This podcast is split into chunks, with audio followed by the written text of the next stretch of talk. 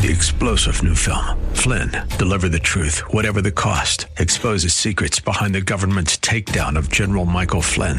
Flynn knew what the intel world had been up to. He ordered the first audit of the use of contractors. This set off alarm bells. He told the truth. He was the most dangerous person for Donald Trump to hire. They had to get rid of Flynn. Flynn, deliver the truth, whatever the cost. Available now. Watch it today. Go to salemnow.com. Salemnow.com. I believe there are two theories the theory of evolution, the theory of creation. And there are those, and I've seen all the arguments where they try to marry them together, but they stand in direct contrast to one another. Because one says that you're here by accident, and the other says, no, you were made for a purpose. But the real difference between the two is that one teaches that because you're evolved, and there is no God, you can live however you want to live. Whatever pleases you, that's the way you live. But the other says, no, we were created by God and we were placed here to give honor and to give glory to our Creator, the Lord God.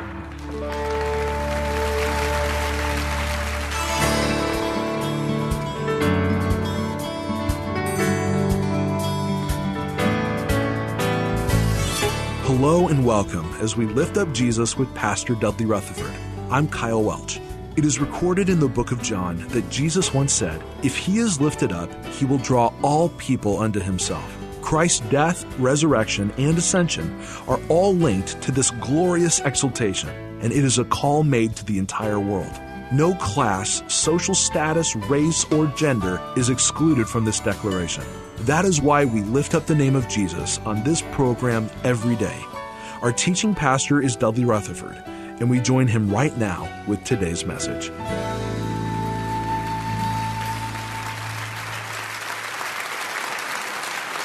I want to do a little review before I start preaching today.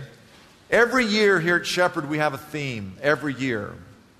And it's always different. This year, our theme is the word anchored. And uh, it's for the entire 52 weeks. And it came from my belief and conviction that we as a nation no longer revere or hold sacred this book. And because of that, we've lost our moral compass as a nation. It is my belief that our political system desires to keep poor people poor. And when I say keeping poor people poor, I'm not just talking about financially, I'm talking about spiritually poor, morally poor removing God from seemingly everything.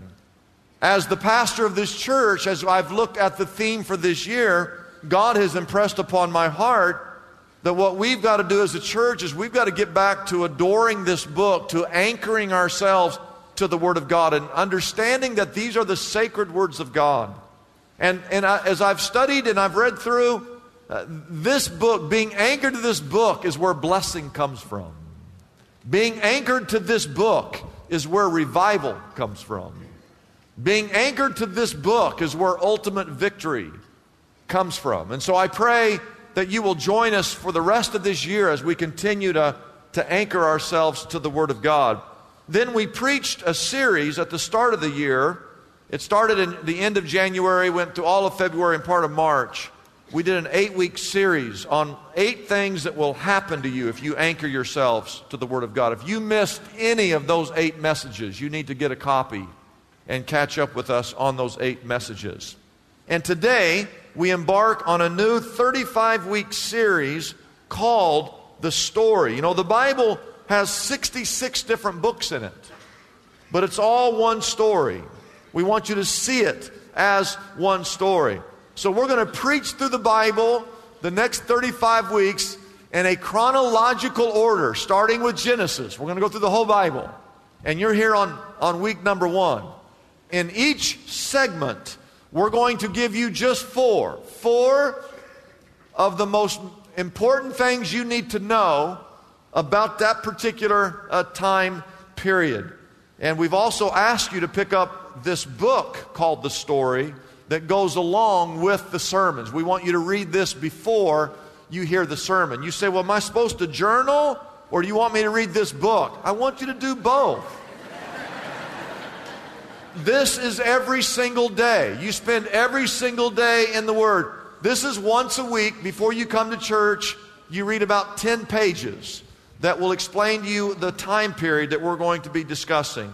And we begin with this very first message. And this sermon is called It's All Good in the Beginning. I want you to turn to whoever you're sitting next to and just tell them it is all good in the beginning. It was all good. Now, there's an old, old, old, old, old, old riddle. You guys like riddles? There's an old riddle. I'll put the question on the screen. It's where's baseball found in the Bible? Where's it mentioned in the Bible for the very first time? And the answer to that is Genesis 1 1, where it says, in the big inning. now, something I've always wanted to tell you. I want you to take your Bibles and turn to the very first page. You should be able to find that. Okay, what's the first word in the Bible? Oh, that was good. The second word? Very good. Now, I want you to tell me what is the third word in the Bible? Very good. I want all of you to tell me the fourth word. What's the fourth word in the Bible? Let's try that again. First word.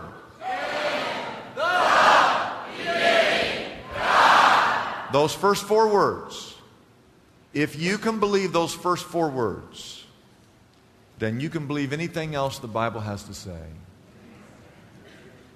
Jonah being three days and three nights in the belly of a fish, no problem. Peter walking on water, no problem. Jesus healing a leper, no problem.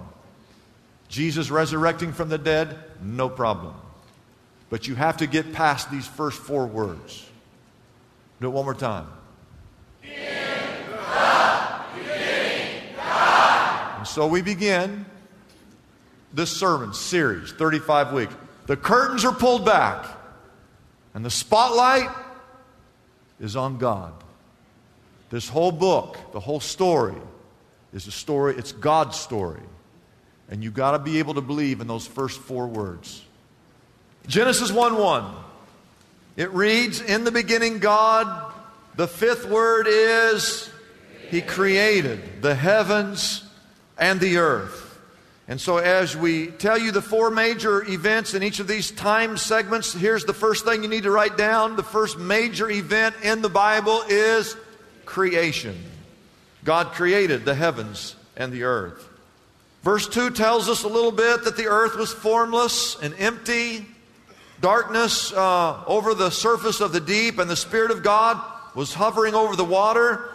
And as you read beginning in verse 3 all the way to the end of chapter 1, it's God creating, creating, creating, creating, and it's all good.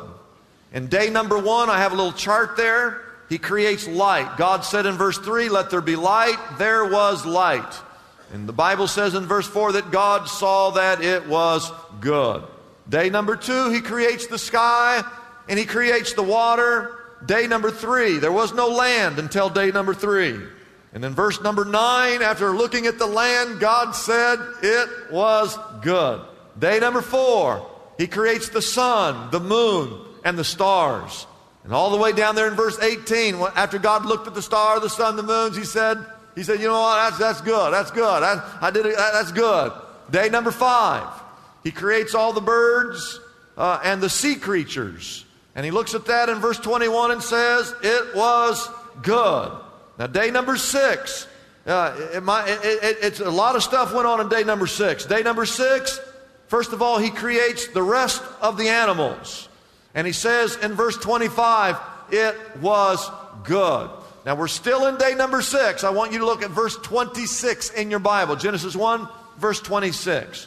And God said, Let us make man in our image, in our likeness. And so we have a little, you know, a revelation there of the Trinity God the Father, God the Son, and God the Holy Spirit because He said, Let us make man in our image, in our likeness. And let, then He says, Let them rule or have dominion over the fish of the sea, which is why you all need to learn how to fish, over the birds of the air, over the livestock, over all the earth, over all the creatures that move along the ground. And then we come to verse 27 where God created man in his own image. In the image of God, He created him, male and female, He created them. And all the way down in verse 31, it doesn't say it was good. After God created man and woman, He said it is very good. I want you to write in the word very.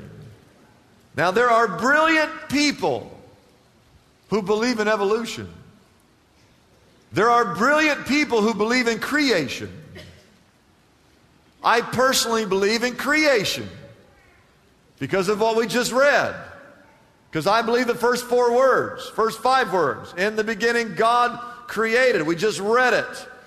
I believe that God, if you read Genesis chapter 1, God created life on this earth. He created man, He created woman.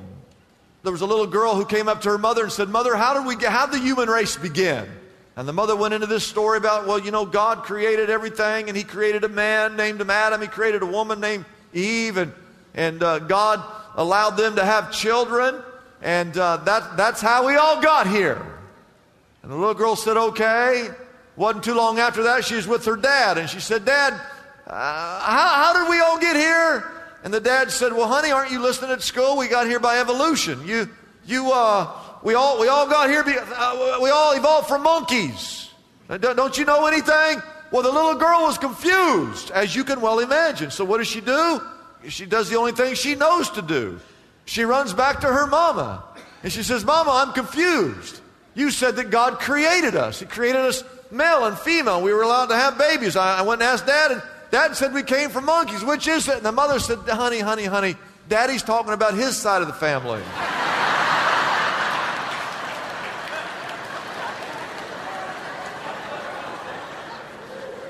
I believe there are two theories the theory of evolution, the theory of creation. And there are those, and I've seen all the arguments where they try to marry them together. But they stand in direct contrast to one another. Because one says that you're here by accident. And the other says, no, you were, you were made for a purpose. One, one says that God is not involved, that there is no God. The other says, no, it, there has to be a God.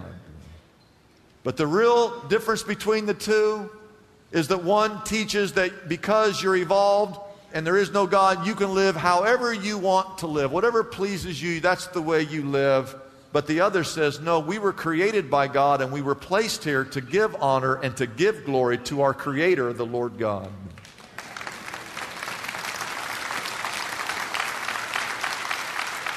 So the first major thing is creation, and it's all good. Then, number two, we have procreation. You can write recreation if you want, or procreate, but procreation. After he made everything and he put male and female here, you look at chapter 1, verse 28. God blessed them. Oh, I love that line. God blessed them. And he said to them, Be fruitful and increase in what? Fill the what? In other words, have babies. God created us male and female for the purpose of being fruitful and multiplying, increasing in numbers and populating the earth. And as you go to chapter 2, I want you to go over to chapter 2. Chapter 2 explains in more detail.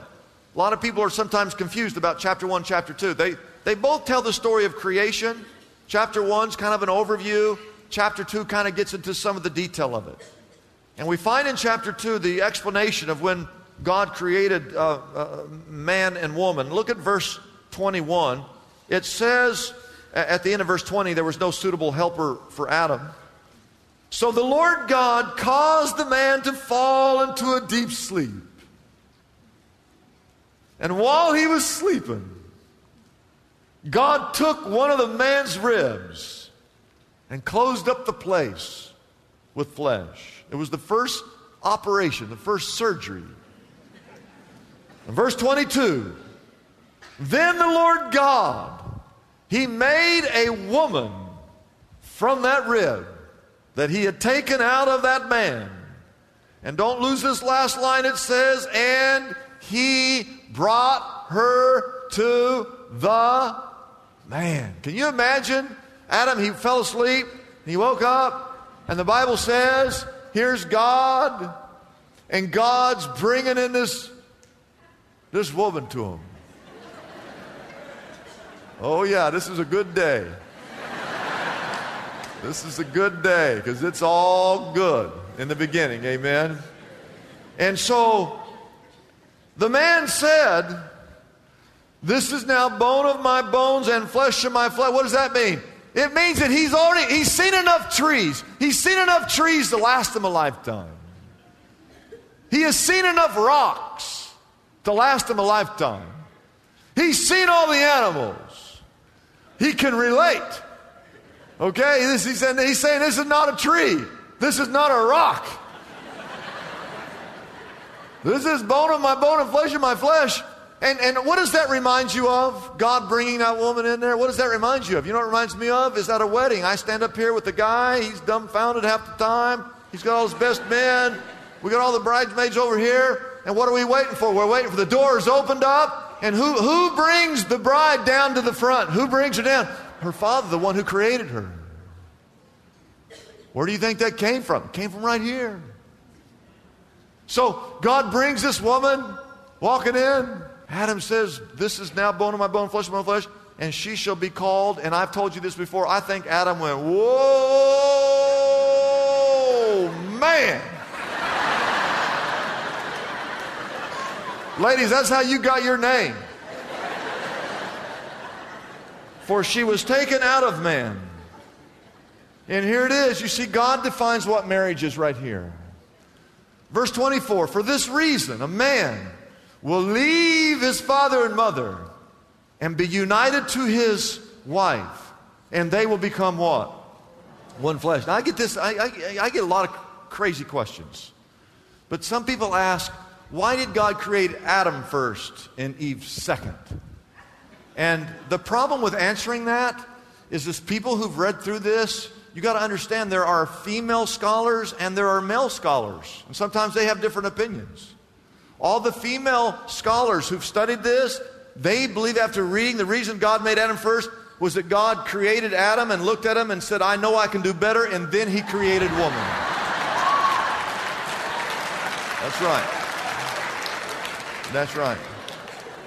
And the male scholars will tell you, we know why God created the woman last, and they say the reason is because God didn't want her giving him advice throughout all the creation process. Now, I would never say that, but that's what the Bible scholars say. But I want you to know that in the beginning, it's all good. The seas and the land and the birds and the fish and the plants and the animals, and then God creates man, and then God creates woman so they can have babies and populate the earth, and God says it is very good. It is very good in the beginning. And then we come to point three, which is temptation. Now, again, we're telling you the four most important things of each of these time periods. I want everyone to say, watch out. Here it comes. God creates. It's all not just good, it's very good. But man sins. And everything falls apart. Chapter 3 is the turning point for all of mankind. I want you to look at chapter 3, verse 1. It says, Now the serpent was more crafty than any of the other wild animals that the Lord God had made.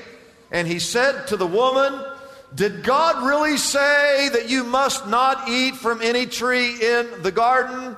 And what you're reading is you are seeing the introduction and the arrival of the evil one. And now the struggle begins between good and evil, between truth and lies, between God's word and Satan's word. We have all felt that deception. We've all felt temptation and we've all yielded. Everyone in this room, the Bible says that we have all sinned. We've all seen Him working in our lives and we've all felt that bitter taste of falling to that temptation. And so, what you see again is you have creation you have procreation, and then you have temptation. And so now everything is broken. Because of the sin, and whenever sin enters, sin destroys. It destroys your home, your marriage, your family, your children, your church, your country, your world. So we have this dilemma that can only be solved by a heavenly solution. God creates, it's all good, man falls, and the story of the Bible, the story of these 35 weeks, is the story of how much God loves you and is willing to redeem us and bring this brokenness back to wholeness.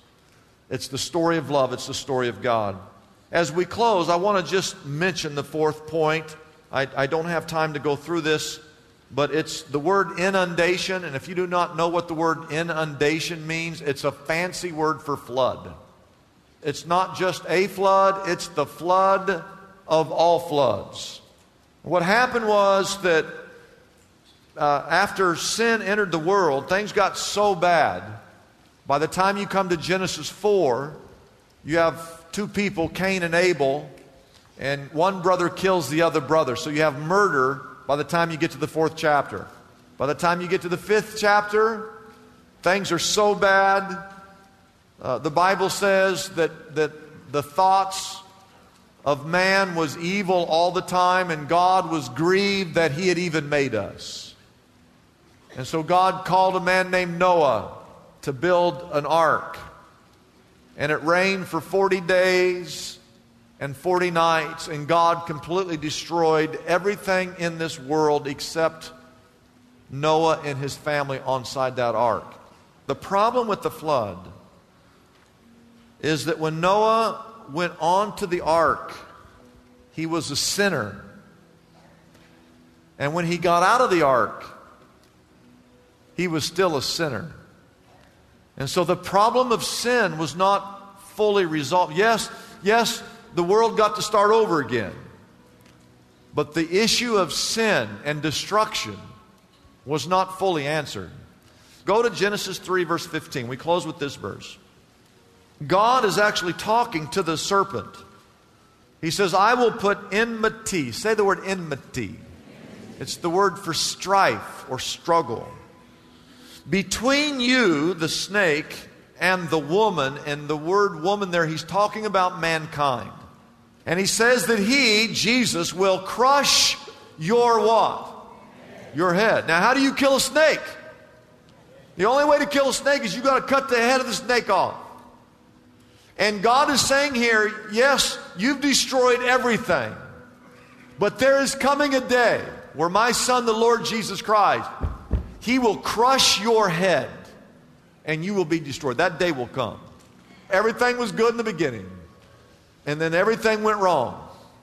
But ultimately, at the end of the time, Jesus Christ will have ultimate victory over you. It's a blessing for us to bring this program to you every day.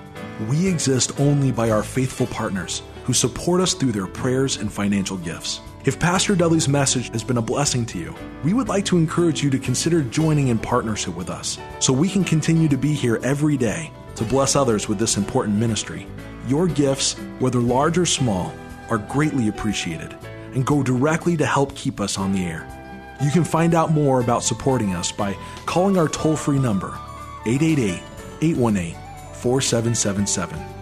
That number again is 888 818 4777. We have operators standing by and ready to take your call. You can also support us by going to our website liftupjesus.com forward slash reach.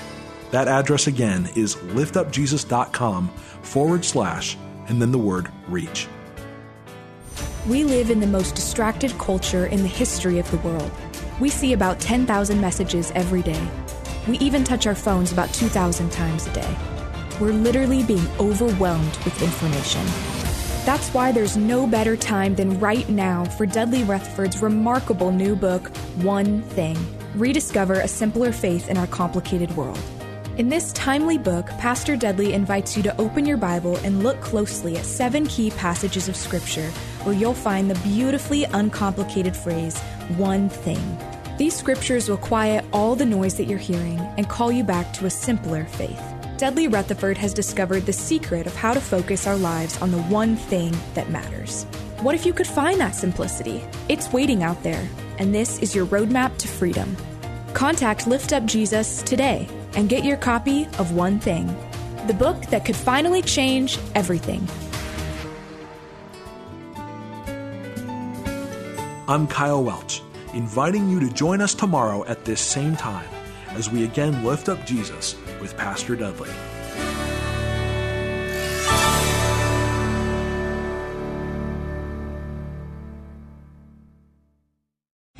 Three star general Michael J. Flynn, head of the Pentagon Intelligence Agency, knew all the government's dirty secrets. He was one of the most respected generals in the military. Flynn knew what the intel world had been up to. He understood its funding. He ordered the first audit of the use of contractors. This set off alarm bells. The explosive new documentary, Flynn, Deliver the Truth, Whatever the Cost, and covers the facts behind this scandal. Flynn told the truth. He was the most dangerous person for Donald Trump to hire. I find out the worst enemy that I'm going to face in my life is right here in America. They took my assessment and they wanted me to change it. And I was like, I'm not changing it. They had to get rid of Flynn. With in depth interviews, archival footage, and never before seen personal records of the man behind the headlines. I just felt like I was drowning. Flynn, deliver the truth, whatever the cost. Available now. Watch it today. Go to salemnow.com. Salemnow.com.